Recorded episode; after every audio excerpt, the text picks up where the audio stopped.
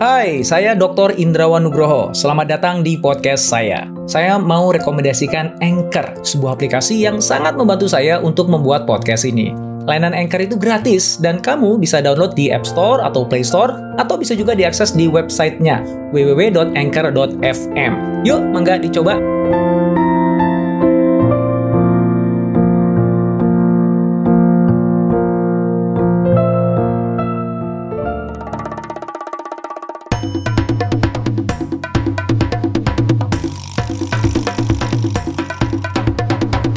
Kini, Podcast Network. Rivalitas Indomart dan Alfamart yang sudah berjalan selama tiga dekade itu selalu menarik untuk dibahas. Kedua pelopor minimarket modern itu tidak hanya mampu bertahan dan terus bertumbuh di tengah terpaan berbagai krisis, namun juga keberadaannya yang hampir selalu bersebelahan kerap kali mengundang tanda tanya besar.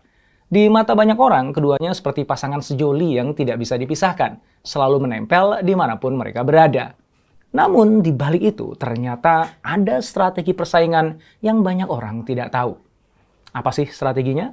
Dan bagaimana itu mempengaruhi dinamika persaingan antar keduanya? Dan apa pelajaran penting yang bisa kita petik?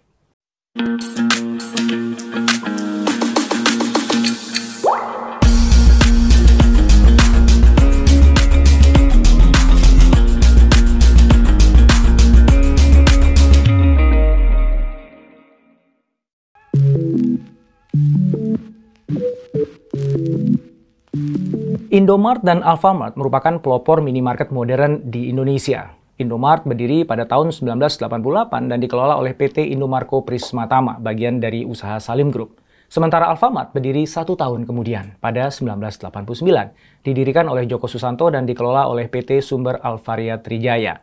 Keduanya adalah konglomerat terkenal di tanah air. Sebelum Indomart dan Alfamart lahir, masyarakat membeli bahan pokok dan kebutuhan sehari-hari di toko kelontong atau warung. Toko atau warung yang kini disebut dengan retail atau toko tradisional ini sering kali tidak nyaman. Nggak lengkap produknya dan harganya juga nggak standar. Kondisi itulah yang didisrupsi oleh kehadiran Indomart dan Alfamart. Kedua toko modern ini menghadirkan pengalaman belanja yang sama sekali berbeda Keduanya menyajikan toko yang menarik, yang nyaman, bersih, menjual produk dengan kemasan yang rapi, dan harga yang standar, serta pelayanan yang ramah. Konsep toko modern yang nyaman namun tetap dekat dengan masyarakat ini dikenal dengan istilah convenient store. Sekarang ini sulit sekali untuk kita melewati ruas-ruas jalan di negeri ini tanpa melihat kedua minimarket ini menghiasi pemandangan. Selama 30 tahun, Indomart dan Alfamart menggunakan model bisnis franchise untuk mengakselerasi pertumbuhan dan ekspansi jumlah gerai-gerai tokonya. Jumlah gerai Indomart pada Maret 22 ini mencapai 19.891 gerai. Sebagian besar pasokan barang dagangan untuk seluruh gerai berasal dari 42 pusat distribusi Indomaret yang menyediakan lebih dari 5.000 jenis produk. Sementara Alfamart, jumlah gerainya di tahun 2020 lalu sebanyak 14.973. Kemudian bertambah lebih dari 1.000 gerai di 2021 dan rencananya akan bertambah lagi lebih dari 1.000 gerai di 2022 ini.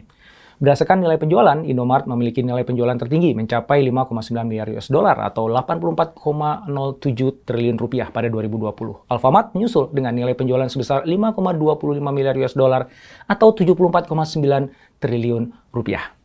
Ada yang menarik dari kedua minimarket ini. Walaupun keduanya selalu penuh persaingan, namun gerai keduanya sering kali terlihat mesra berdampingan di ruas-ruas jalan kota. Wajar ya jika banyak orang bertanya-tanya, kenapa gitu ya? Apa alasan dibalik keputusan posisi gerai yang hampir selalu bersebelahan itu? Yuk kita kupas jawabannya secara ilmiah dan logis.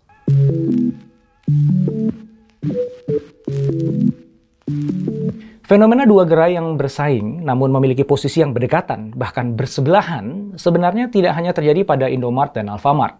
McDonald dan Burger King juga sering berdekatan. Demikian juga pom bensin satu dengan yang lainnya. Kalau di Amerika, lokasi gerai supermarket Target dan Walmart juga hampir selalu bersebelahan. Nah, kenapa tuh? Kok begitu? Nah, apa yang melandasi keputusan itu? Ada dua hal.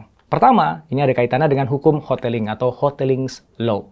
Hukum hoteling adalah sebuah pengamatan di bidang ekonomi di mana di banyak pasar adalah hal yang rasional bagi produsen untuk membuat produk mereka semirip mungkin dengan pesaing. Pengamatan ini dilakukan oleh ahli statistik matematika bernama Harold Hoteling dari Amerika.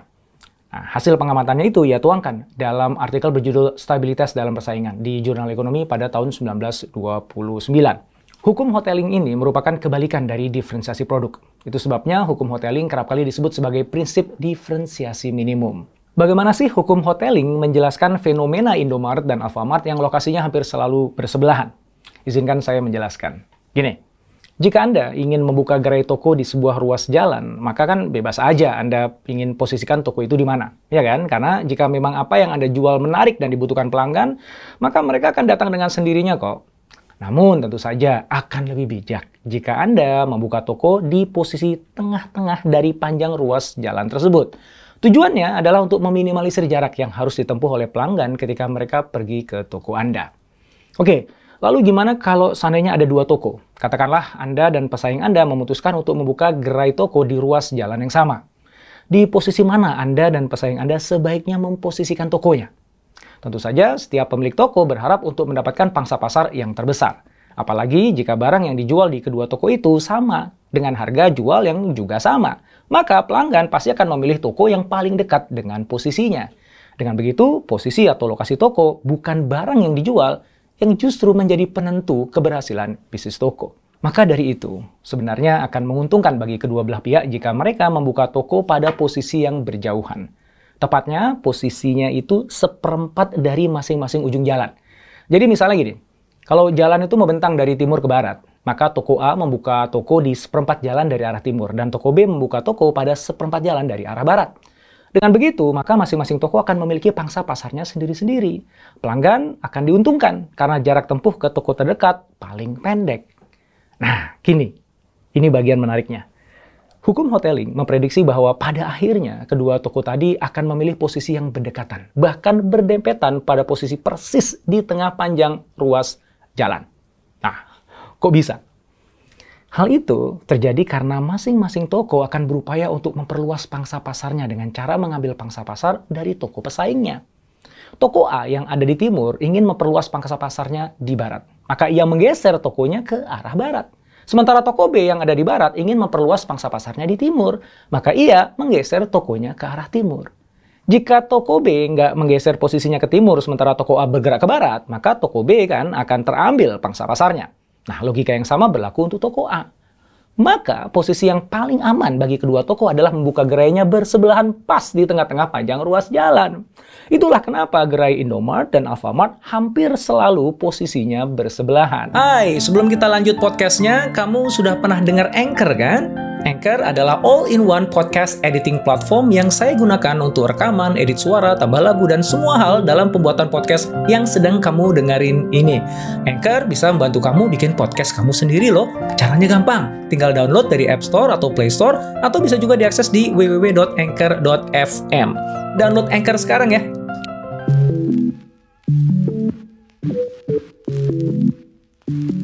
Mungkin Anda berpikir, kan bisa aja di sepanjang ruas jalan itu jumlah penduduk dan kemampuan daya belinya nggak seragam. Ada bagian jalan yang lebih padat penduduknya dan lebih tebal dompetnya. Dengan begitu, memposisikan lokasi gerai tepat di tengah panjang ruas jalan tidak selalu menjadi pilihan yang tepat. Harusnya kan gerai diletakkan pas di tengah-tengah bagian jalan yang pasarnya paling menjanjikan.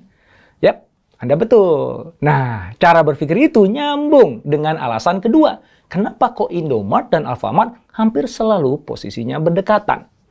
Gini, ketika sebuah pemegang hak franchise atau franchisee sebutannya dari Indomart atau Alfamart ingin membuka gerai di sebuah ruas jalan, mereka melakukan riset pasar terlebih dahulu. Tujuannya ya untuk mencari posisi lokasi gerai yang paling strategis, yang penduduknya paling banyak dan dompetnya paling tebal tadi. Setelah riset dan pertimbangan panjang, maka mereka pun menetapkan sebuah posisi di ruas jalan tersebut. Nah, franchisee lain dari merek yang sama nggak boleh membuka gerai yang sama di dekat lokasi tersebut. Tujuannya ya supaya gerai dari merek yang sama tidak saling bersaing berebut pelanggan. Nah, tapi itu kan tidak berlaku untuk franchisee dari merek pesaingnya. Ketika si pesaing ingin membuka gerai di jalan yang sama, dia punya dua pilihan. Melakukan riset pasar seperti yang dilakukan oleh si pemilik gerai yang sudah hadir lebih dulu di jalan itu, atau posisikan aja gerainya di sebelah gerai yang sudah ada lebih dulu tadi. Jika si pesaing melakukan riset, kemungkinan besarnya akan mendapatkan hasil yang sama juga kok. Jadi ya ngapain repot-repot melakukan riset, kan Pusing kan? Maka posisikan aja gerainya di samping gerai yang sudah ada. Nggak keluar biaya, nggak pakai ribet. Lagi pula dengan begitu, maka keputusan mereka akan sejalan dengan hukum hoteling. Club. Menggunakan hasil riset perusahaan lain sebagai rujukan untuk mengambil keputusan terkait lokasi usaha sudah biasa dilakukan. Misalnya aja nih, kalau Anda ingin buka cabang toko di kota lain yang Anda nggak familiar dengan kondisi penduduknya, di mana sebaiknya Anda memilih lokasi toko? Gampang Lihat aja di mana letak ATM BCA di kota itu. Posisikan toko Anda di dekat ATM itu. BCA sudah melakukan riset pasar. Ngapain juga Anda harus mengulanginya lagi? Di beberapa negara, para pengusaha menggunakan gerai Starbucks atau McDonald's sebagai rujukan. Kedua perusahaan itu kan terkenal dengan kemampuannya menetapkan lokasi bisnis yang paling tepat. Ada keuntungan lain yang diperoleh si pesaing ketika ia membuka gerai di sebelah gerai yang sudah ada lebih dulu. Keuntungannya adalah si pesaing tidak perlu susah payah membangun pasar dan permintaan di lokasi tersebut. Pemilik gerai yang sudah ada sebelumnya telah melakukannya jauh hari sebelum si pesaing masuk.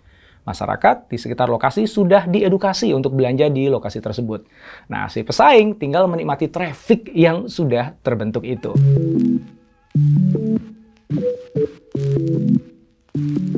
Nah, sekarang masalahnya adalah kalau posisi Indomaret dan Alfamart selalu bersebelahan, bagaimana dinamika persaingan mereka dalam merebut pelanggan?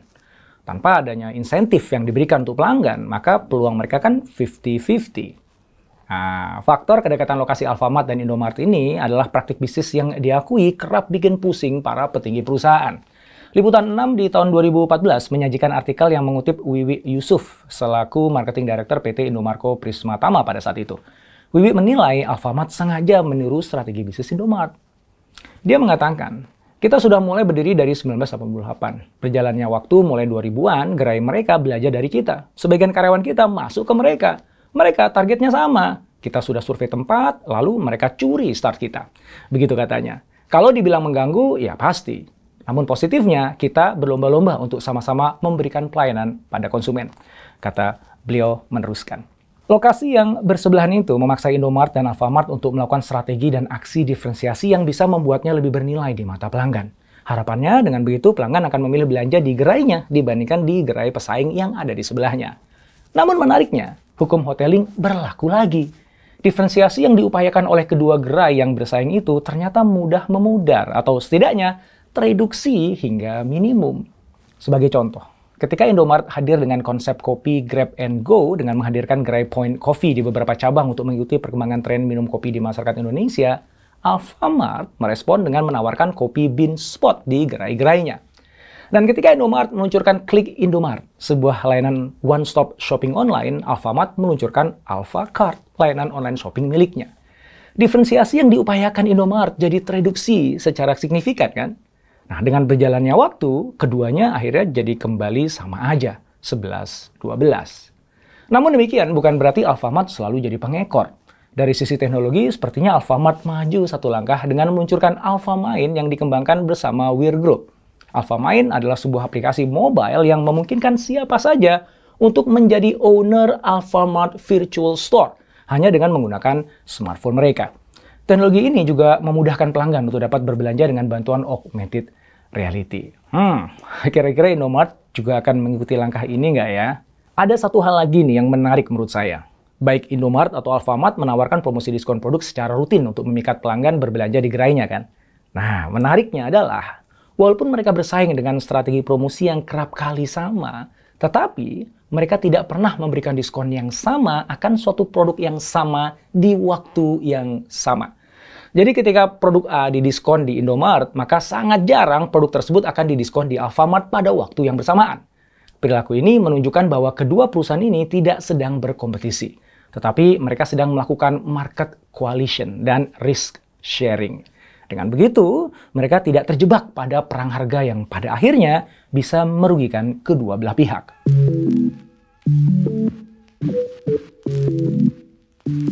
Ternyata ada G yang kerap disampaikan para pebisnis retail yaitu location, location, location masih relevan ya hingga hari ini. Apalagi jika bisnis Anda offline retailer dan yang dijual barang-barang yang bersifat komoditas.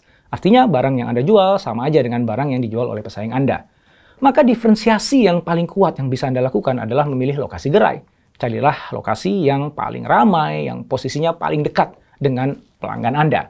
Dalam dunia retail online, hal yang sama berlaku.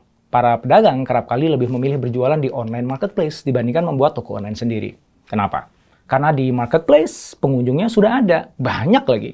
Kalau buat toko online sendiri, kan Anda harus berusaha keras tuh menarik calon pelanggan mengunjungi toko online Anda itu.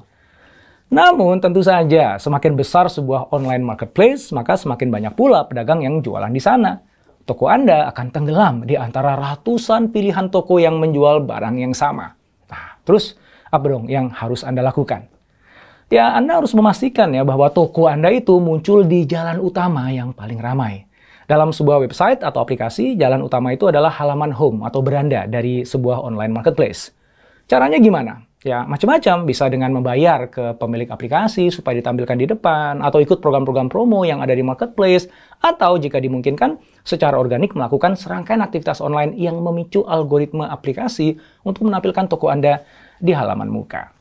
Oh ya, kalau produk yang Anda jual itu unik, artinya nggak ada toko lain yang menjual produk yang sama, maka lokasi sebenarnya jadi tidak terlalu penting. Karena pelanggan yang berminat membeli produk Anda itu pasti akan mengejar produk itu di mana pun toko Anda berada. Tapi kalau Anda menjual produk komoditas, maka selalu ingat ya, location, location, location. Tapi apa ya harus berdempetan gitu lokasinya sama toko pesaing ya?